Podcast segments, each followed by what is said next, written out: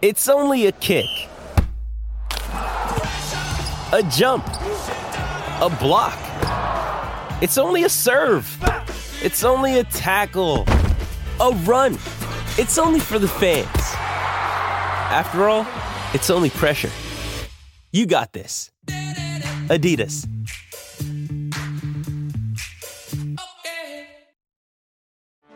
Get ready for the greatest roast of all time the Roast of Tom Brady, a Netflix live event happening May 5th. Hosted by Kevin Hart, the seven time world champion gets his cleats held to the fire by famous friends and frenemies on an unforgettable night where everything is fair game. Tune in on May 5th at 5 p.m. Pacific time for the Roast of Tom Brady, live only on Netflix. On this edition of Big Drive Energy, we recap cousin Cam Smith winning the Tournament of Champions at Kapalua. We have some mini tour horror stories of guys not getting paid any money that they were promised when they entered into the tournament. We've also got Fairway or Four, Big Bet Energy, and a preview of the tournament this weekend at Waialae. Let's tee it up. Hello, friends. Welcome to this tradition unlike any.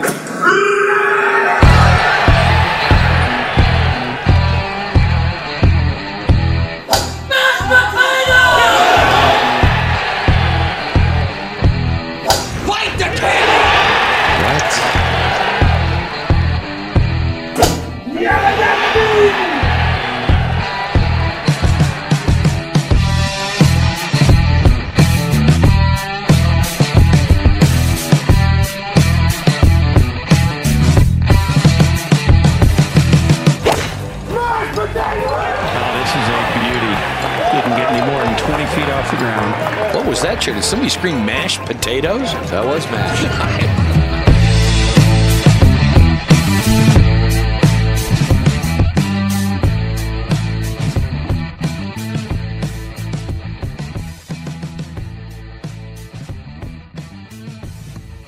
What is up, everybody? Welcome in to this edition of Big Drive Energy. Had quite the week last week in golf. Uh, we got back to the PGA Tour. We had some fire picks that we'll go over and tell you guys about, and recapping the Tournament of Champions at Kapalua. Cousin Cam, shout out to him for taking home the trophy. Um, we got some crazy mini tour stories, uh, something that's happened in the last week or so that uh, is kind of crazy to talk about and crazy to hear. That uh, since it's on the mini tour, you know, you really don't hear much about it, but we'll we'll be diving into that. Um, we'll talk a little bit about Tim Rosaforte. He passed away recently, one of golf's like writers and a guy that really had a had his hand all over the the current state of the PGA Tour. So we'll get into that a little bit. We'll have our fairway or four, and we'll have our DraftKings big bet energy picks of the week for this coming up week at Waialae. Waialae. Waialae. Waialae. Um, of course, this podcast is sponsored by DraftKings Sportsbook. I am your host at Big Drive Spence, here with my brother and friend Big Drive Mitch. What's up, man? How you doing? How's the how's the last week been? And and what are we looking forward to this weekend, man? It should be a should be a good time. Oh yeah, it's gonna be a great weekend.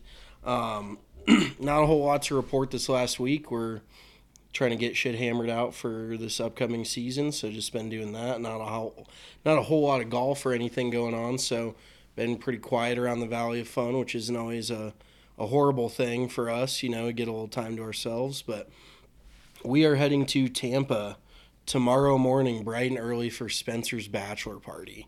Gonna be an absolute banger. Yeah, it's gonna be something, that's for sure. Um, I think there's 13 of us.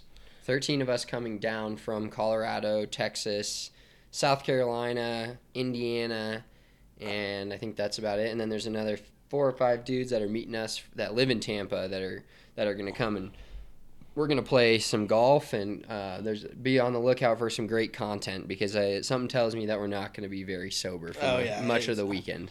I don't plan on not having a drink in my hand at any point the next four days. So, uh, yeah. Oh, I, I just can't even really put into words. I'm almost nervous. like I, I don't know if that's wild, but it almost like scares me to think about. But like a good nervous, not like a bad nervous. So um, yeah, it's going to be a blast. Obviously, next week's episode, we'll do a whole recap of everything that went on, the money games that were played, uh, who got the most drunk. Um, our good buddy RK is going to be down there with us. He's coming on the trip, so uh, probably take some of his money on the golf course, hustle some other people, whatever, whatever I need to do to to pay my casino tab at the end of the night is what I will do on the golf course. So, yeah, really looking forward to that. Um, and then I got a few other trips. I mean, I've got the Arizona trip planned um, in February. Then I'm heading out to South Carolina in February. Uh, a few other things. So these next next month, month and a half is is about to be live for about me. to be live. Yeah, and those, for those of you that don't know or don't remember, I think we've talked about it on the pod before, but Spring Valley, uh, Valley of Fun, will be closed all of February. So uh, don't worry, there'll still be podcasts, still be content from us, but we will definitely be getting some time off in order to um, basically brainstorm and get this year ready to rock for for DNVR golf and moving down to PHNX and having stuff down there and coordinating with them. So a lot of stuff in the books. Uh, that will be coming up here in the 2022 golf season for for all you guys out there. So make sure you're you're checking our Twitter, checking our Facebook, checking our Instagram. All that stuff is going to be uh, a, a very advertised, and we're going to have tournaments and all that great stuff. So, all right, let's get into a little bit of what's going on this week. So first of all, let's um, we'll take a few seconds to talk about uh, Tim Rosaforte. So he's a super respected golf journalist. Um, died at the age of 68, uh, 66, excuse me, and truly uh, like a unique writer in his field. He was actually the first ever writer to earn a um, excuse me, he earned a lifetime PGA membership, which was he was the first ever uh, journalist to achieve that award. He won the Memorial Tournament's Lifetime Achievement Award, and the Hondas Classic actually named their media center after Tim Rosaforte. Um, after he retired. So he's written three books, like just had quite the life. And you can always tell when somebody passes away, you know, Rip DT, uh, Demaryius Thomas a couple weeks ago, but how many people step out and say something about him? And immediately, right when uh, this news broke a couple of days ago, uh, guys like Graham McDowell, Zach Johnson, Kevin Na tweeted stuff like, you know, he will be dearly missed and he was great for the game of golf. And one of the really cool things is that Tim Rosaforte decided to do is not necessarily become a journalist. I mean, he was a journalist for the PGA Tour, but he he really took an interest in the the guys kind of grinding more, not the guys that you necessarily hear at the top of the leaderboard every week, um, but more of guys that were kind of just making their way on the PGA Tour, you know, finishing the top 30s, top 20s, just keeping their card every year. And he took a focus on guys like that, which was is awesome because it it's kind of what we do on this pod too. Is you know we like to talk about the the grind of getting to the PGA Tour, not just uh, you know, oh, this guy wins every week. This guy's the world number one. Everybody knows that stuff, but there's so much other content to be provided on the PGA Tour by guys that aren't um, aren't necessarily the the household names. And speaking of that, real quick, I'm gonna I'm gonna go quick um, diversion here. Uh, really cool announcement from the PGA Tour. So they have confirmed uh, a Netflix show, which, from what I've heard, is going to be much like the Drive to Survive in F1. Um, it's going to be a golf docu series, and five of the world top seven players are going to be part of this docu series on Netflix, kind of profiling PGA Tour players and and definitely like the PGA Tour players that are you know the big names, but also getting some guys that are you know maybe a little more funny, a little more uh, content driven, that you know trying to get their name out there. And so this is a list of all the players. Uh, I'll go through it quickly uh, that are going to be in this Netflix docu series. We have uh, Abe Ancer, Daniel Berger, Cameron Champ, Joel Dahmen, Tony Finau, Matthew Fitzpatrick, Fleetwood. Uh, Rickie Fowler, Sergio Garcia, Harry Higgs, Max Homa, Viktor Hovland, Dustin Johnson, Brooks Koepka, Collin Morikawa, Kevin Na, Mito Pereira, Ian Poulter, Xander Schauffele, Jordan Spieth, Justin Thomas, and Bubba Watson. So, what are your thoughts on this, Mitchell? Are you going to be watching the show? Are you looking looking forward to it? What do you What do you think? What would you like to see out of this show? Yeah, for sure. Real quick on Tim Rosaforte before we talk about the the TV show. Um, like you said, Spencer, Tim Rosaforte, the coolest thing about him was he kind of went everywhere. He went into the, the little crevices of, of professional golf that nobody else really ever had. Like Spencer said, with finding guys that are out there on the grind on the right on the bubble, like trying to keep their card. Just go in with different storylines rather than the the low hanging fruit, you know, and that's what I always respected about him. He was super eloquently spoken, um, really just he, there, he had a way of like making you imagine golf in your head a certain way, and his voice was just so so soothing and, and calming. Um, so I really did enjoy Tim Rosaforte. On the excuse me, on the subject of this new TV show, yeah, it sounds badass. And I think this is what golf has been kind of waiting for for a while, you know, getting a glimpse into some of these guys' everyday lives and and just making them more relatable and getting them more in front of the camera on a laid back level, not in front of uh, a, a, big press conference or whatever, in front of a, a TV camera for an interview. You know, it's just watching these guys, how they live every day, what their other interests are. Like Abe Ancer owns a tequila company. They're, these all these guys have different investments, different interests. Like Rickie Fowler rides motocross for those of you who don't know, whatever. He, he could have gone professional motocross. So these guys all lead these very different lives. I hope they get a touch on that a little bit and kind of go more in depth with some of these guys and and give them more of a personality and a voice as opposed to just a golf swing or a, a face on TV, you know. So um, I'm definitely going to be watching that because, like, I mean, we've talked about it before, but Big Break was one of our favorite shows. That show was probably the best golf show ever produced up until hopefully this point with Netflix. Um, but yeah, every month it was like every Monday night. Spence and I were in front of the TV just waiting for Big Break to come on because it was the most electric hour of every Monday. So, um, yeah, I'm really looking forward to it. And it sounds like there's a lot of different personalities intertwined too. So there's going to be a lot of a lot of good that comes from this. I think, which is what golf, you know, just like any sport, they can use this kind of content, especially with where media is going. You know, they they need more stuff like this. So I'm really really excited about it. Yeah, I think the cool thing about this show is that it's going to bring, like you said, the personalities of the golfers more into it, but. Everybody knows who's watched Hard Knocks. It's a phenomenal show and really dives into the life of like football players, football coaches, and I love watching it. Like I know this is kind of a this is kind of a timely, you know, time to say this, but Dan Quinn was electric on the last hard knock. Well, not the last hard knocks, not the one in season with the Colts. Although I'm very excited to see that one if they do one after they lost to the Jaguars because what the fuck. But um, just overall, it's it's so cool to get into the locker room and get into those meeting rooms where you know a normal people like us we have no clue what goes on in those. And anytime any video emerges from a scenario like that, everybody's so into it and it gets so popular and goes viral.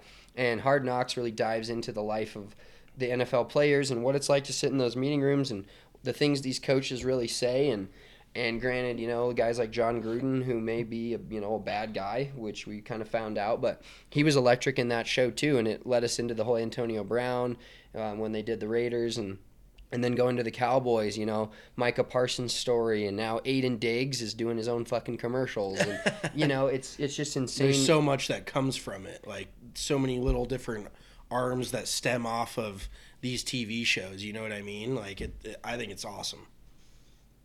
Yeah, so I don't think there's any word yet on what the what this docu series is going to be called. All I know is it's going to be lit, and it's going to be something that really maybe brings people more to the game of golf that I think it'll bring the the people that are halfway in or already into these tour players all the way in, kind of same like Hard Knocks. But I'm really hoping that it catches the eye of uh, some different people that are like, oh, just searching Netflix one day, and they're like, oh, this is kind of a, kind of a cool show, something for me to get into, and then and then causes their love of golf to exponentially go up after they see what these tour players are like and how cool some of these dudes really are. I mean, for those of you guys that don't know, Rickie Fowler could have raced professional motocross for God's sakes. Like that's how talented he is. Um, guys like Mitchell was saying own own companies. Like these guys aren't just golfers; they have lives outside of that. And you know, with the golf season, they're grinding all summer. But winter time, you know, if they're taking the play, if they're after the playoffs or um, the time when the PGA Tour is not really in full swing, these guys are are doing a lot of awesome stuff, and they're fucking hilarious. Like Max Homa is hilarious on Twitter for sure, and probably just as funny in real life. Tommy Fleetwood's hilarious. Brooks Koepka is hilarious. Like Bubba Watson's just a big old goober. Um, but yeah, it really like like we said it it gives these guys more of a personality, which will be really cool to see. I'm as long I'm not like you said I'm not exactly sure what direction they're going with this TV show, but it sounds like it's going to be along the lines of what we're looking for, which will be awesome. So, what would, in your personal opinion, what would ruin the show for you, or what would make it lame? Um, if it was very like, if if they just didn't go deep enough with it, you know what I mean? If they just kept it on the surface level, like just little things here with like Koepka, Watson, Fleetwood, all those guys.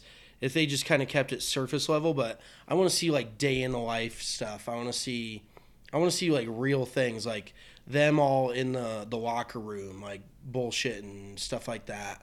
I want to see the camaraderie amongst the guys in the locker room, who likes who, who doesn't like who, uh, because that that's definitely a very real thing, and just kind of like I said, go in depth with some things, like really show guys stories, their their personal battles, because everybody thinks these guys' lives are so easy because they're out on the PGA Tour, and that's just flat out not true. Like everybody still deals with shit no matter what. So going like through Brooks Koepka dealing with an injury or just things like that, I think would be really cool to to really show everybody how normal these guys are and and how uh, I want to see like some partying possibly. I like I want to see him get a little drunk or something. Maybe catch him out at dinner one night after a couple bottles of wine. Uh, I would have loved to have seen Tyrrell Hatton on it because Hatton's fucking hilarious. I love that dude. But it sounds like they've got some really good personalities on the TV show. So, I when does that release? Is Uh, it? Do they have a date? It doesn't look like they have a date for its release yet. Okay. So, But anywho, it's gonna be awesome. And then once uh, once that drops, we'll definitely be discussing that on uh, Big Drive Energy after the episodes are released and all that. So all right, let's transition and talk a little bit about uh, Kapalua and how much fun it was to watch. Okay, first of all, first opinion. Um, as, as you guys know, that any of you that watched it, so crazy stat from this weekend. Obviously, Mitchell shouting out a winner first week of the PGA Tour season in 2022. No big deal. Only for a Um, fucking top only for a top 10. but we had the name. yeah, We're not counting it. We're not idiots, but we're also going to say that we. I mean, we called it. Yes. We had three of the top six guys. I want to say, or four of the top six. So we were right there. We were right there. Week one, we our darts were close to the center. Um, but so in the PGA Tour history, Mitchell, this week they had the three lowest to par scores in the history of the PGA Tour in one week. yeah, Um, and so Cameron Smith, 34 under, Jon Rahm, 33 under, and Matt Jones, yeah, 32 under. yeah. Absolutely so, so Matt stuff. Jones was the first guy in the clubhouse. So he he held the all-time PGA Tour scoring record for like ten minutes at 32 under until Rahm and uh, Cam Smith both came into the clubhouse. So yeah, just they went absolutely crazy deep at Kapalua. It looked like the the conditions obviously were fairly mild. There wasn't crazy wind. It wasn't super firm like the greens weren't all baked out. So it really gave these dudes an opportunity to just take it insanely deep. Course record. Who set the course record? Was it Justin Thomas? Justin Thomas with a 61, which mind you is par 73, like we talked about. So so then Matt Jones shot 61 on Sunday. Um, and then Collin Morikawa on Sunday shot 62. He shot 11 under. Like last place in this tournament was 7 under par, which to give you an idea last year at uh Waialae um this upcoming tournament the winner was 11 under par like for four rounds. So absolutely insane like just think about this. Uh, Xander Schauffele finished 12th this week, not even a top 10. Shot 22 under for four days. His scoring average was five and a half under par for four days, and he didn't top ten. Like, just hard to wrap your head around the fact that these guys just went that fucking low. Um, so Sunday was electric. Like Cam Smith and Jon Rahm were battling it out. That they start. They both started the day at uh, 26 under through three rounds, which is, I mean, it's all fucking insane. But that's just insane to think about. Um, but coming down the back nine, it was like, is Cam Smith going to make a mistake? Because Rahm was putting his foot on the gas. He was playing well, and especially being the number one player in the world, um, he he could be looked at as slightly intimidating. But Cam Smith, dude, he just didn't even think twice. He was automatic. He was driving the ball really well too, and that is one of his big bugaboos. Is he struggles with accuracy driving, and it's kind of hard to miss fairways at Kapalua. There, you could fucking land a plane on most of these um, those fairways over Kapalua, but he drove the ball super well, and he's a great iron player, and he's a really really good putter.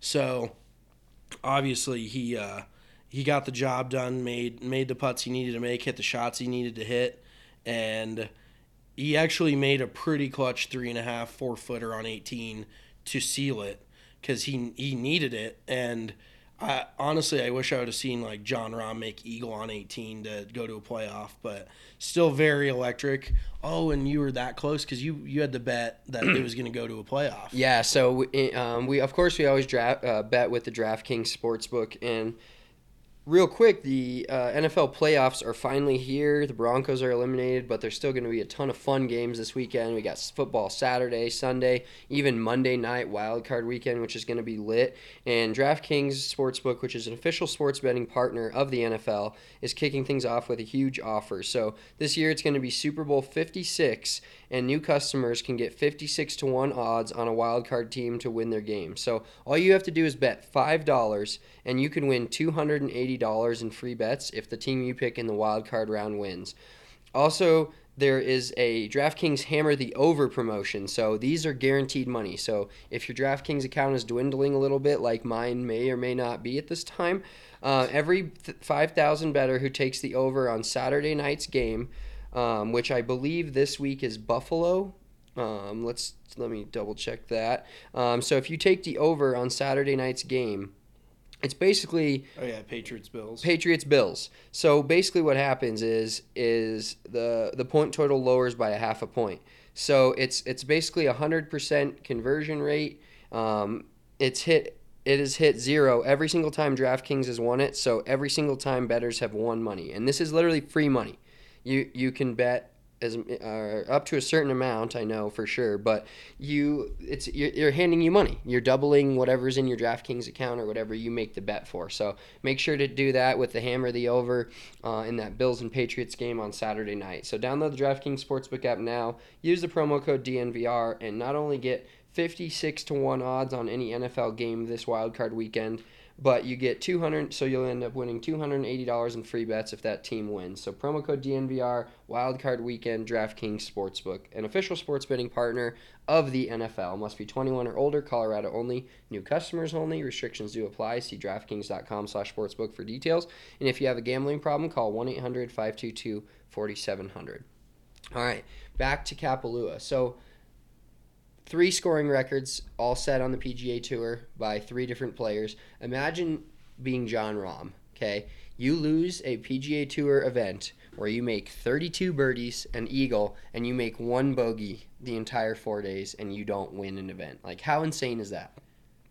It's hard to wrap your head around. Like, I know Kapalua plays easy, and it's kind of a, a patsy to start the year, at least the golf course is, but – just the fact that they actually went out and went as low as they went was fucking insane. I I'm still just shocked. Like, imagine you, Cameron Smith was was averaging eight and a half under par each round. That's an I, I can't even put that into words and I can't wrap my head around it. And there's really no good way to put it. But like I said, if it puts in perspective at all, last place at this tournament was seven under and the winner of last year's Sony Open was 11 under this this next week's tournament.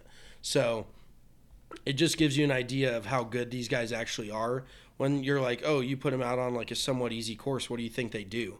Well, on the worst, Jason Kokrak finished dead last, shot seven under for four days. Like, and that's probably bad golf for him. Not not happy about it.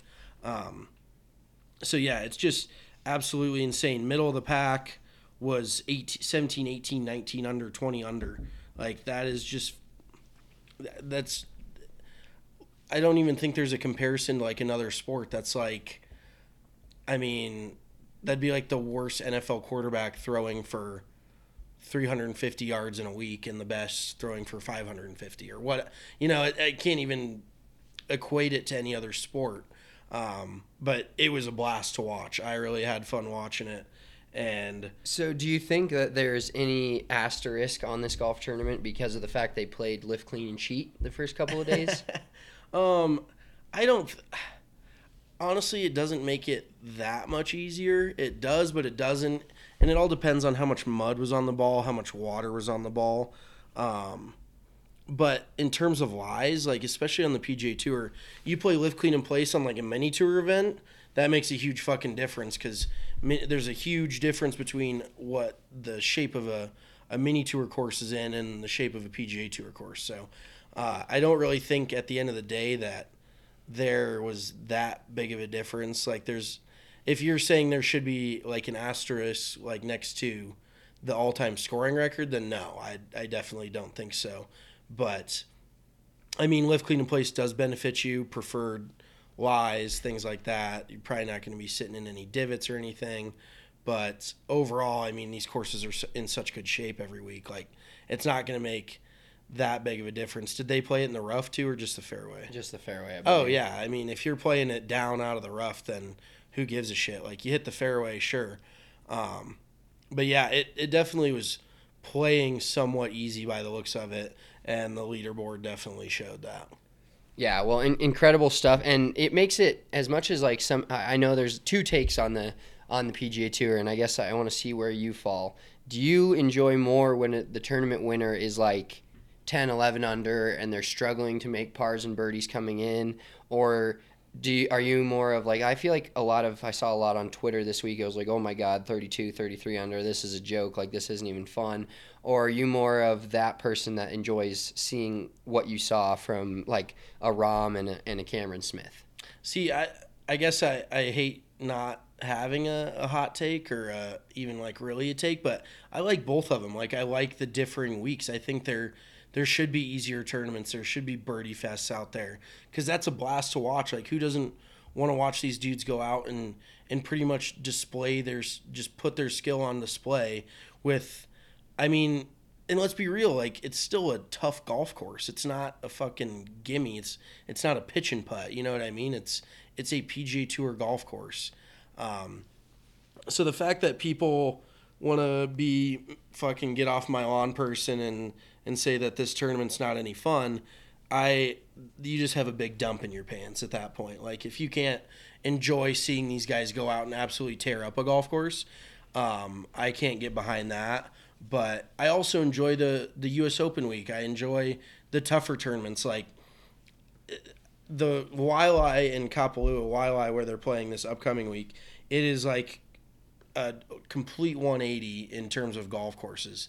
This upcoming week, you're going to see a lot of irons off of tees. There's a lot of sharp dog legs, a lot of tight fairways, um, and the scores are not going to be that near as fucking low. I bet maybe between 10 and 15 under will probably win it.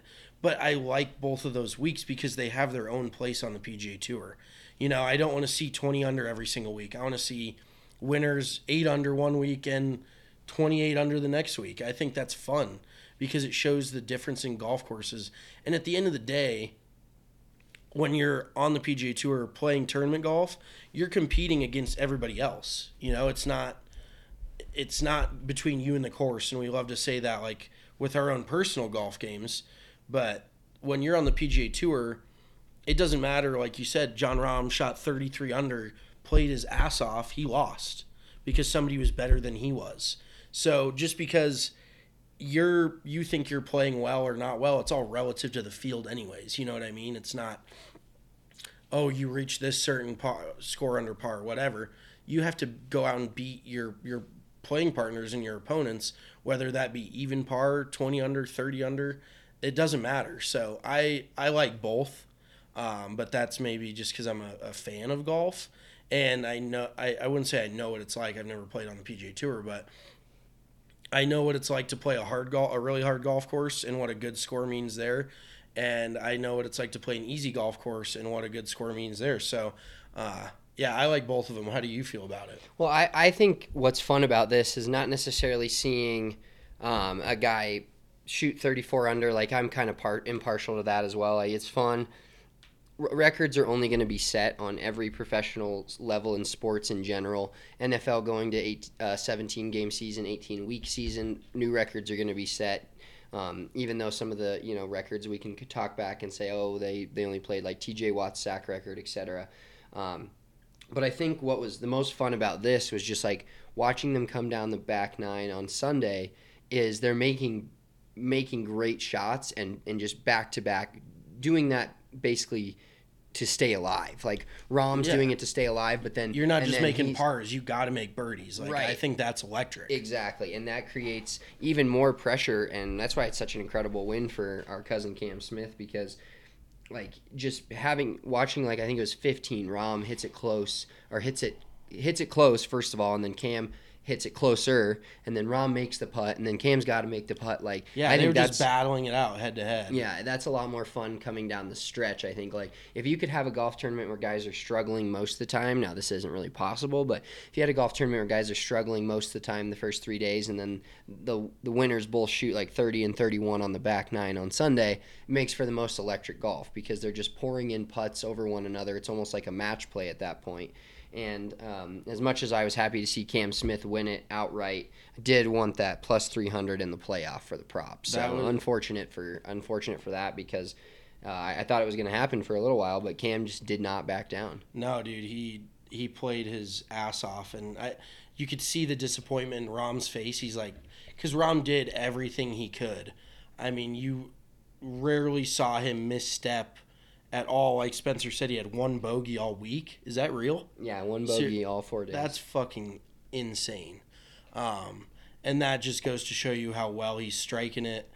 And well, both of them. And it comes down to making putts. And Cam made a few more putts than Rahm did, but just an absolute display this week. I I thought it was a blast to watch, and definitely kind of kicked off this calendar year on a, a high note with setting the PGA Tour scoring record and and just the drama coming down the back nine on Sunday. What and let's give Matt Jones a shout out too. By the way, holy shit, um, he almost came back and won the thing out of nowhere from the clouds. Uh, what did he start Sunday at? He was probably five or six shots back and only lost by two. So he made a put, and, and that's with the leaders shooting seven and eight under on Sunday. Like when when you beat a guy by four shots on Sunday and he shoots fucking eight under, that's insane. Like that's that is absolute golf. And for those of you who don't know who Matt Jones is, he's uh he's this Australian guy. Um, but the and he's won on the PGA Tour before. He's won the the Houston Open. I know. Um, I forget where he won this last year, but he's uh, the the most interesting thing about him is if you watch his pre-shot routine, he legitimately stands over the ball for three seconds. He is like the fastest golfer on the PGA Tour. So he's he's Love a- that. Oh yeah, Love that. yeah, and it's so rare out on tour to see a guy like that. And they've asked him about it, and he's like, "I just step up. I have a decision made, and I hit it." And a lot of people could take some fucking notes from that. Um, so yeah, Matt Jones, great Sunday. Uh, he's still got to be walking away with some momentum after that last round, even though he didn't win the tournament. But hell of a hell of a Sunday all the way around from from three dudes who just balled out. It was it was fantastic. Oh yeah, abs- absolutely so much fun to watch. All right, so before we give you, uh, we get into big bet energy and talk about this weekend and talk about our fairway or four. Uh, Mitchell's got kind of a crazy story uh, as it relates to mini tours, and so you know, as we talked about a lot, there's there's a lot of these mini tours that nobody hears about, nobody knows what's going on. Uh, Mitchell's been around this block a little bit before in his playing career, but just some crazy ass things that come out of these mini tours, and and uh, the Mitchell's horror gonna- stories. Yeah, I mean, so this is this is one of the biggest horror stories I've ever heard um, in terms of mini tours. So. Uh, this is a story brought to you by the Fire Pit Collective. It's this dude's on Twitter at uh, Monday. He's his handle is a case of the Golf One, uh, Monday Q info, and this guy basically just kind of goes around and I, I don't really know how he has his finger on all of this stuff on the mini tours, but he kind of reports on all the crazy facts, all the crazy stats throughout the week, all those fringe guys that you you've probably never heard their name, but um, what guys are doing to shoot 62 to to get into a pre-qualifier or to get into a qualifier for a tournament. Just he he basically has everything. His name's Ryan French. Um, so he just wrote an article this last week. It's called on the website firepitcollective.com about this mini tour event called the Big Money Classic. And that's already kind of a red flag because this the dude who runs it's just like wanting everybody to know that they're trying to put as much money out there as possible. So the first the first thing um, I'm not going to read the whole article, but the so this big money classic took place in Florida um, at Orange County National uh, first week of January. So the entry fee per pro is twenty eight hundred dollars. That is astronomical in terms of entry fees. Like I think the most most I ever spent on entry fee was fifteen hundred, and that's still high. Um, most most entry fees are between 500 to 1000 to 1500 that's that's pretty much a standard ballpark but 2800 think about that if you have 100 players in a field that's 280 grand um, but this guy this director let me find his name we need to, to out him publicly access to capital but manning told me last week my number one priority is getting the pay, pl- the payers played so this was the big issue during the big money classic The was payers played or the players. oh gee paid? oh my god dude that's We're not drunk, I promise. that's a tongue twister. The players paid. Excuse me. Um, but this golf tournament was basically touting a guaranteed hundred thousand dollar payout to the winner. Uh, second place was fifty grand, so on and so forth. But very large uh, person entry for a mini tour event. So now it's coming out that there is at least 24 players that are owed money from the Big Money Classic that have yet to be paid. And one of the guys, there's skins that haven't been paid out. And then one of the guys like got paid from this random lady on Venmo and Zelle for his winnings, like just the most random shit. And they are still so Tom Lovelady, who is actually played on the PGA Tour um, from Alabama, University of Alabama. He is still waiting on seventy grand. The uh, winner, MJ McGuire, is waiting on eighty grand. And then they're talking to one of the guys who finished like top ten. I want to say like eighth or tenth. He's owed twenty four thousand dollars and still hasn't gotten it. And and one of his members at his home course sponsored him, so he's got a stake in that in his finish at the tournament.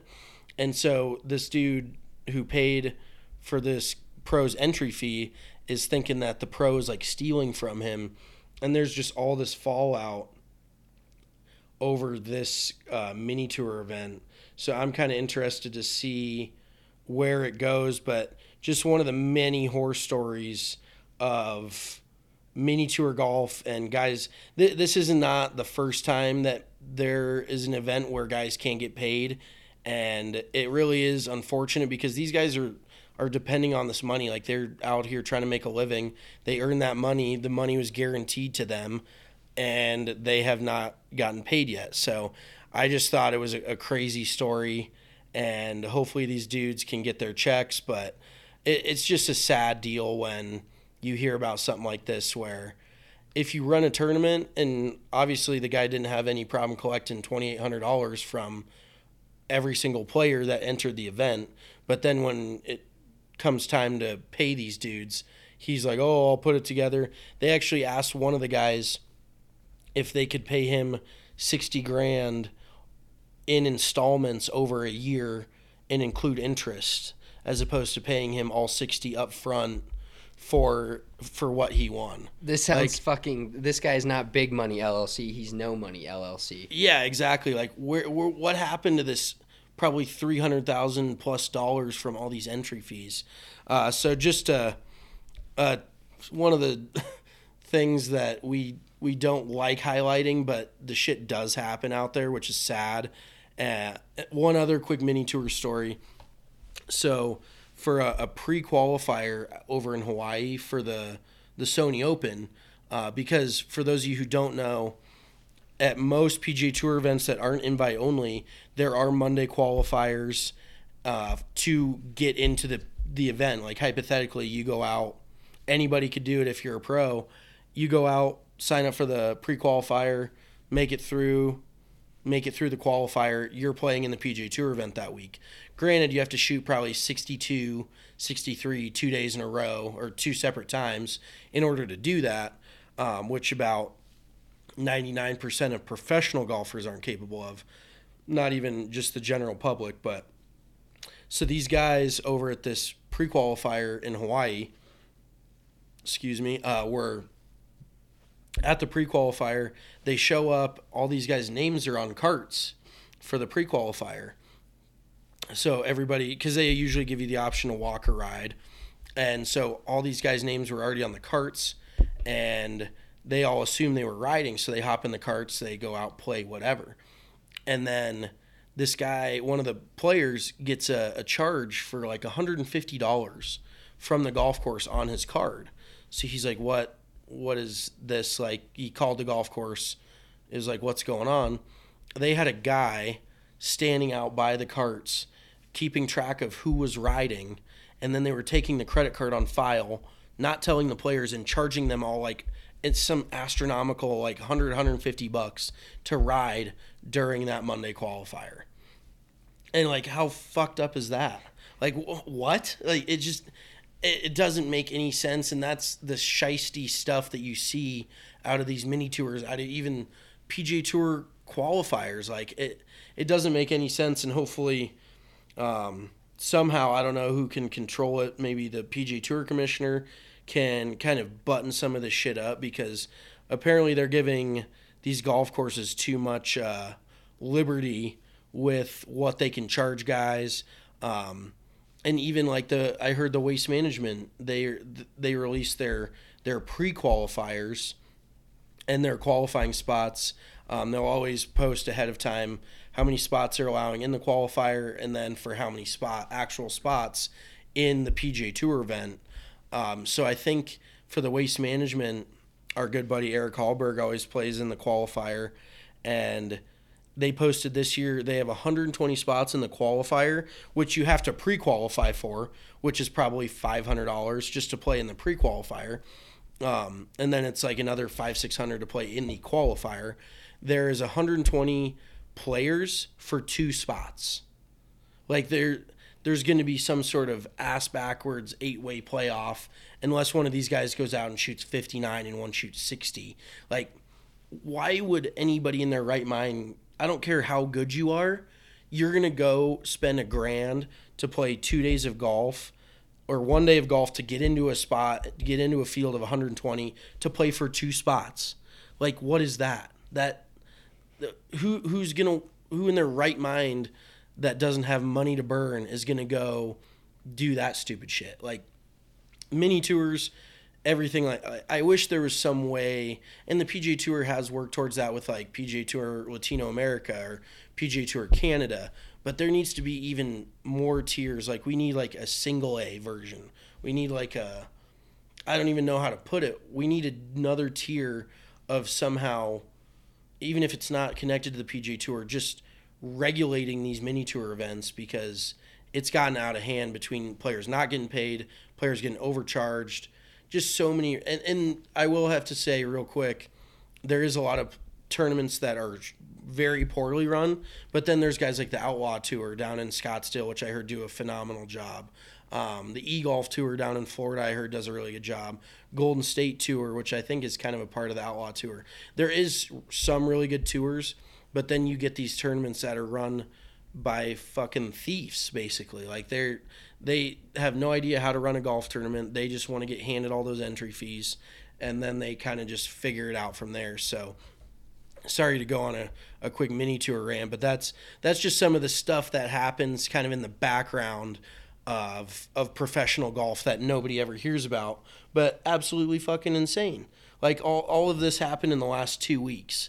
And I guarantee you, um, I know we talked about it last year, but there's stories every single week. Like that one dude who physically tried to get in a fist fight with his playing partner at a Corn Ferry Tour Monday qualifier. Like him and his dad were like ganging up on this one dude about to beat the fuck out of him. Just so much wild shit. So uh, I think it's it's fun to talk about and kind of highlight that a little bit. So whatever mini tour stuff I can dig up and find, we'll we'll do like a little. Maybe we'll do like a little once a month segment on some crazy crazy mini tour news or whatever. But I th- I thought all three of those things were equally insane. Uh, like I said, and they all happened the last three weeks. So just uh, current events and mini tour golf, fun shit. Fun shit. Good shit. All right. So before we hop into this last segment, our last segment of the the week in uh, Fireware 4. We're going to give you guys our, our new segment, if you will, and shout out to RK for the name. But uh, we, we started this last week. We're going to track it all year. Our, we're going to call this, this is called Big Bet Energy. So we're going to give you guys a little preview of the upcoming PGA Tour event. We're also going to tweet out these picks along with their odds, of course, from none other than the one and only DraftKings Sportsbook, uh, America's top rated sportsbook app, by the way. And so we're gonna give you guys each. If you didn't listen last week, um, thanks for listening this week, and maybe take these picks and win yourself some money. So if you didn't listen last week, my picks were Justin Thomas to top ten, which earned me a unit. He got like fifth place, uh, and then we I had Kevin Na to win the tournament uh, as my long shot. So we're gonna, gonna do one long shot plus five thousand odds or better. Um, one top 10 of anybody of our choosing and then one winner of anybody of our choosing. So, granted, we are going to be down units to start the year if we don't pick winners. We kind of coincidentally picked a winner last week. So if you, you know, you take all our picks, even our top 10 guys to win, you never know what you're going to get, but we can't technically count that. So um, we're not thieves. We're going to just be, be real about it. We're so, gonna own up to it. I fucked up. So as of last week, uh, I lost one unit. So I, w- I won my one unit bet on Justin Thomas top 10.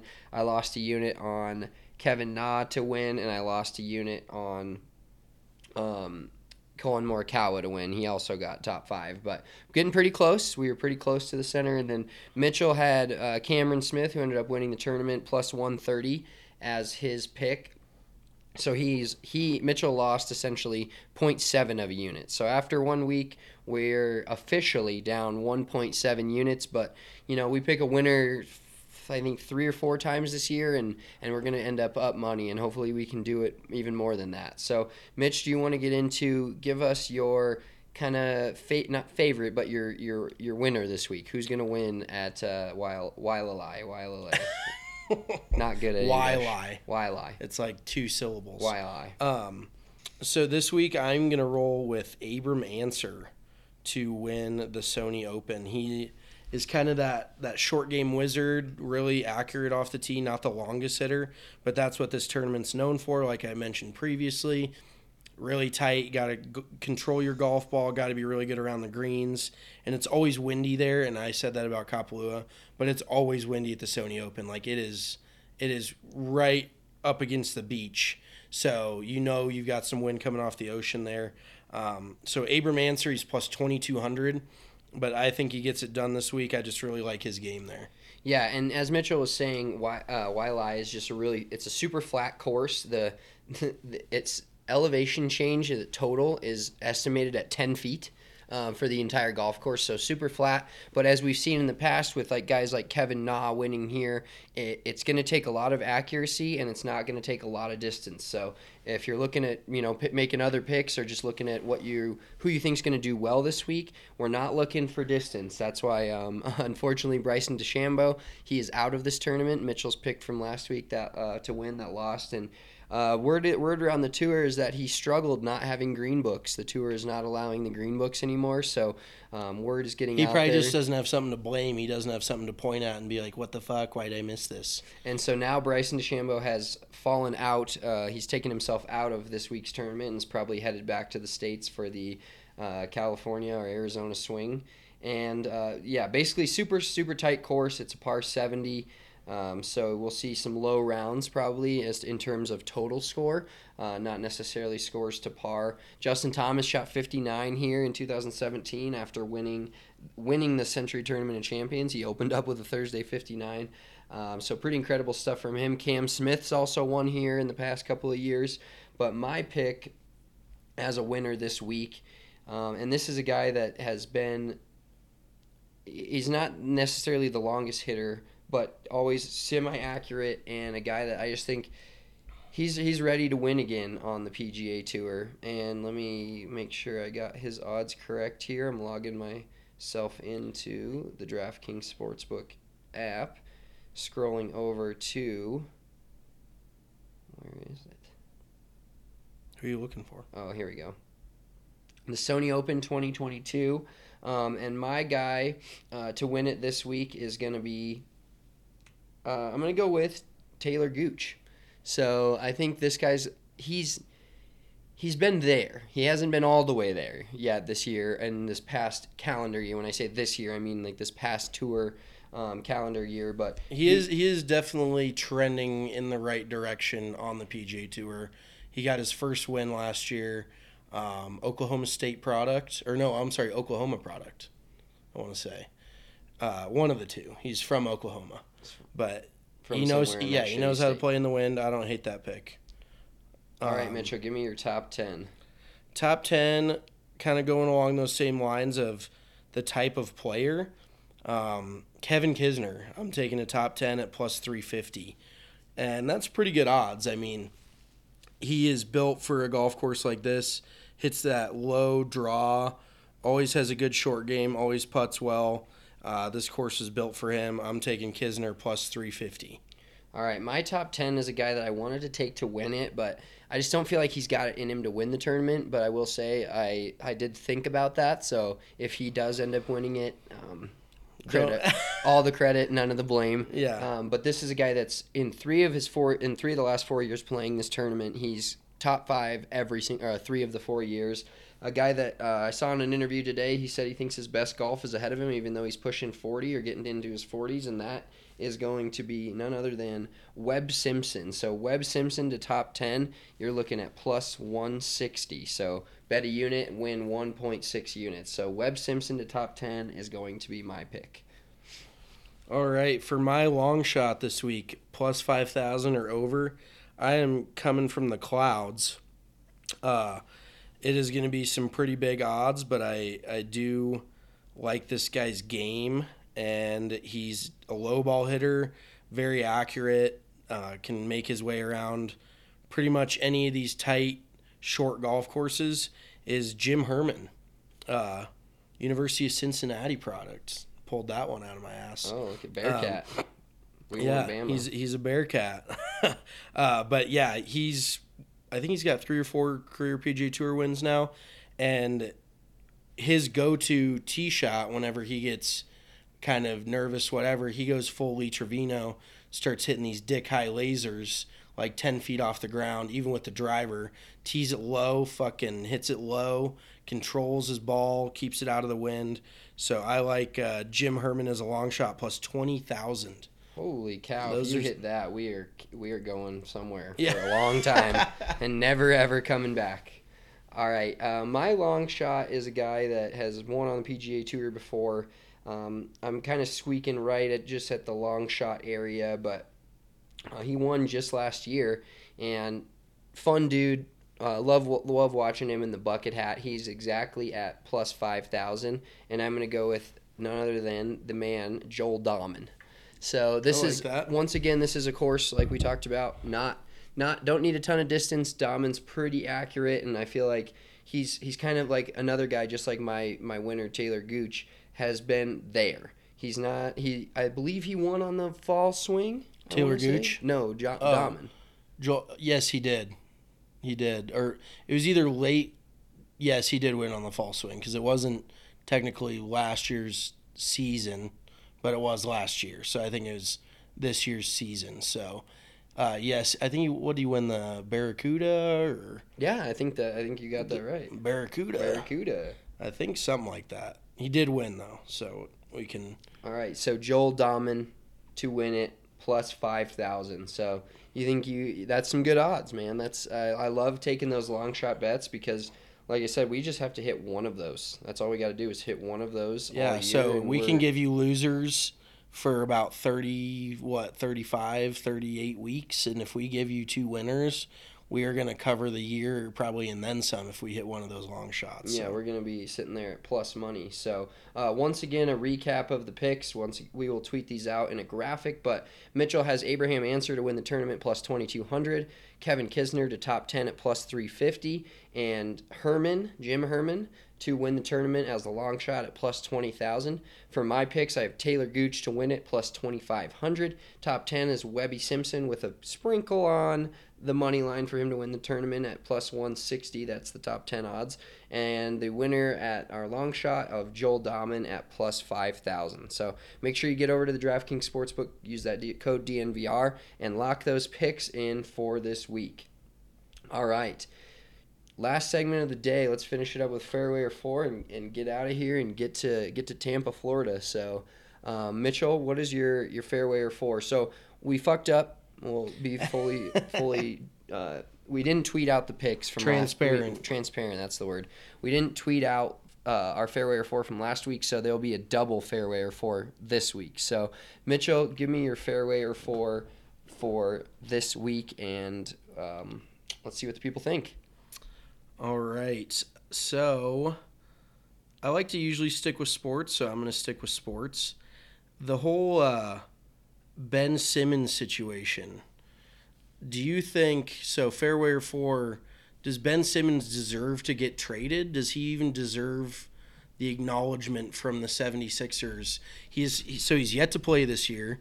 He's openly just ass at basketball. Like he can't shoot. He's afraid to shoot the basketball. Um, and yet he is the one making demands of the 76ers like oh i need i want to be traded here otherwise i'm not coming back um, just one of the weirdest situations we've seen in sports that hasn't really been that talked about. But now with the trade deadline upcoming, um, they've started kind of discussing potential suitors for him, where he could go, whatever. So does Ben Simmons deserve to be traded somewhere, or does does he just need to go back to the basement, stay home for the rest of the season, and work on his jump shot? Um, I would say overall, I would think he deserves to go back to the basement and needs some more work on his jump shot. These a lot of these athletes nowadays like get disgruntled for whatever reason, and then they think they deserve to go play somewhere else when they've already signed a contract there. Yeah, and the dude just signed a max what eh, two years ago or a year ago, like they've committed to the city, they've committed to the team. It's unfortunate when you see situations like this because they're like it sucks especially for like the people in Philly like they and you know they have to deal with this shit like we've we've dealt with this before with Carmelo Anthony with different players that you know they want out and it and it does hurt being a fan base but I think what hurt kind of hurts worse I would think is like Philly's good like they're not like shit they're actually a good basketball team and have a shot to win a title so I'm not sure what his problem is but it's almost just like a rip off the band aid thing. Like it sucks more that he's still on the team technically under contract, but he's just not playing. Like if I was a 76ers fan, I'd be like, fucking get rid of him for a bag of balls. I know obviously money purposes that doesn't exactly work out that way. But what a shitty situation as a, a fan of the franchise. I'd just rather see him go and move on, you know, like let's focus on the team that's on the court that wants to play the game. You know what I mean? Do yeah you- it's definitely a distraction to the team for sure yeah. Um, all right, my fairway or four. This has been something that's been talked about in our uh, our DNVR Madden League, just things in general. Um, the NBA does a really good job of this, or I guess depending upon how you look at it. Um, people in the DNVR Madden League and other people just in general on Twitter want the Broncos to change their logo and cha- go back to the old logo or go back to the old uniforms. And I'm not going to go Broncos specific, but fairway or four teams like NBA teams always add the city jerseys and have all these different jerseys. Fairway or four teams should change their jerseys more often and their logos and their style more often. Or are you on the side that they should keep it the way a lot of teams should keep it the way it is, keep it keep it simple, keep it what people know? Um, I'm definitely on the side of of keeping it not keeping it simple, but I think there needs to be a, a logo affiliate one logo affiliated with a franchise. So if you're if I think I'm answering this correctly, I'm gonna say four. Um, because I think there does need to be some assimilation with uh, with a logo. I don't even know if I use that. Ooh, assimilation, that's a great word. from the clouds with the word of the day. Uh, but there needs to be a logo that people can recognize and relate to a franchise. But I will say that I would love to see once a year these teams bring back their like especially NFL. Some of the old logos are so fucking good. And obviously I think the Broncos is top 5. The old school logo, the the D with the the Bronco is a top 5 logo of all time. So yeah, I would absolutely love to see them do that at least once a year, bring back the the throwback colors, um, the lighter blue and the orange. So I, I definitely think there needs to be one set logo. Like you don't need to change it all the time. You don't need to constantly be switching it up. Um, but at at that same token, I would like to see them do more with their retros. Like I think the NBA goes about it very well with the once a year bringing out a new logo, having an alternate uniform. I'm all about that for sure. But there needs to be one logo there for years and years. And I, I don't, I, I don't want to sound like I don't have an opinion, but I think then once every 10 to 20 years, you can change the logo. I just don't want to see it changed every three, four years. You know what I mean? I think, especially growing up in my era, and I, I, I don't think it matters when you grew up, but you always have that logo of like your team when you were little, and that's just what you think of when you think of your team. So how often do you really want to see that changed is my thing. But I, I like both sides of it. I hate to be that guy. I like I like the alternates, but I, I want to have a logo that I can affiliate with my team. No, that's a fair answer. I just think looking at some of the teams, like especially in the NFL, there's teams that are trying too hard just to change, and then they Oh, look like exactly. shit. Exactly. Like the Like- Jets, like what the fuck? They look horrible. the fucking Atlanta, like ATL is pretty dope, but like their old Falcon logo is so sick. Like looking at teams in their old jerseys, I'm like, that's fucking fire. But Like, see, we're we're also almost at the age like we're dating ourselves a little, and we're not old. Like, don't get me wrong, but we're at the age where we're like back in my day when we were little. Those logos were so cool, and it's just more of like a a way of going back to our childhood. It's just that that comfortable feeling of of looking at all these different logos and being like, oh, that was their logo when I was like eight. You know, so it's you got to be able to adapt and and bring in new stuff. But I know what you mean. Like, if it ain't broke, don't fix it. If it's good, it's good. If it if something can be done, then do it. Whatever. Fuck yeah, it. Don't need to change for the sake of change. Yep, That is our 100%. that's our life lesson for the day. all right, we're gonna wrap up this pod. Uh, thanks for all for tuning in. If you're listening to this on iTunes, Spotify, give us a rating, a shout out, whatever uh, it may be. We like to hear from all of you guys. We appreciate you listening. We are going to now head to Tampa, Florida. You'll see some content from us. Follow us at Big Drive Energy on Twitter. I am at Big Drive Spence. He's at Big Drive Mitch. Have a great weekend. Enjoy Wildcard Weekend. Get in on that DraftKings boost. Get yourself some money in that account. Get those bets in for the golf tournament at Waialae because we're hot. We're feeling hot. We're feeling good about our picks. So make sure you get those bets in. Have a good weekend. We'll talk to y'all next week. Peace.